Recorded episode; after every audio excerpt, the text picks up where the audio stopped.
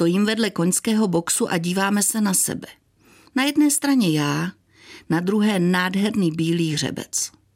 Kolem nás zní hlasy komentované prohlídky, ale pro mě se na okamžik zastavil čas.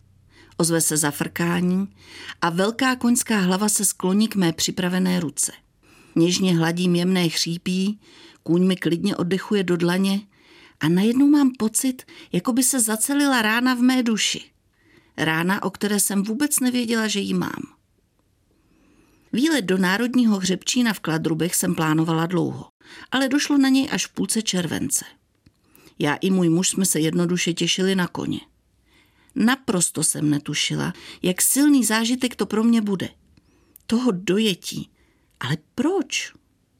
S naprosto nelogickou láskou ke koním jsem se patrně už narodila.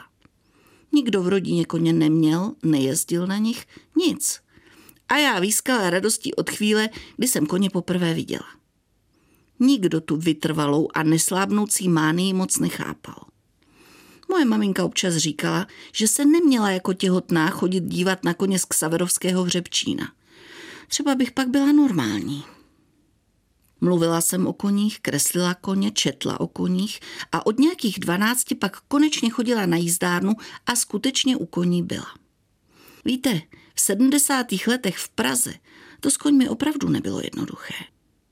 Přestala jsem jezdit už na vysoké.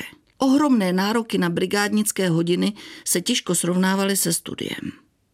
Můj život šel dál bez aktivní koňské přítomnosti. Nelitovala jsem. Žila jsem dobře, zajímavě, hodně cestovala. Mými průvodci se staly psy, další z mých zvířecích lásek. Fotek a videí s koňmi mám plný Facebook. Reálné vídám skoro denně. Na venkově o ně dnes naštěstí není nouze. Ale už roky jsem se vlastně žádného koně nedotkla. Nikdy by mě nenapadlo, jak strašně mi to chybí. A tak vám s nedělním ránem nenápadně připomínám. Nezapomínejte na své dětské lásky, na touhy, které vás formovaly. Ony nemizí, jen v běžném životě občas zapadají prachem.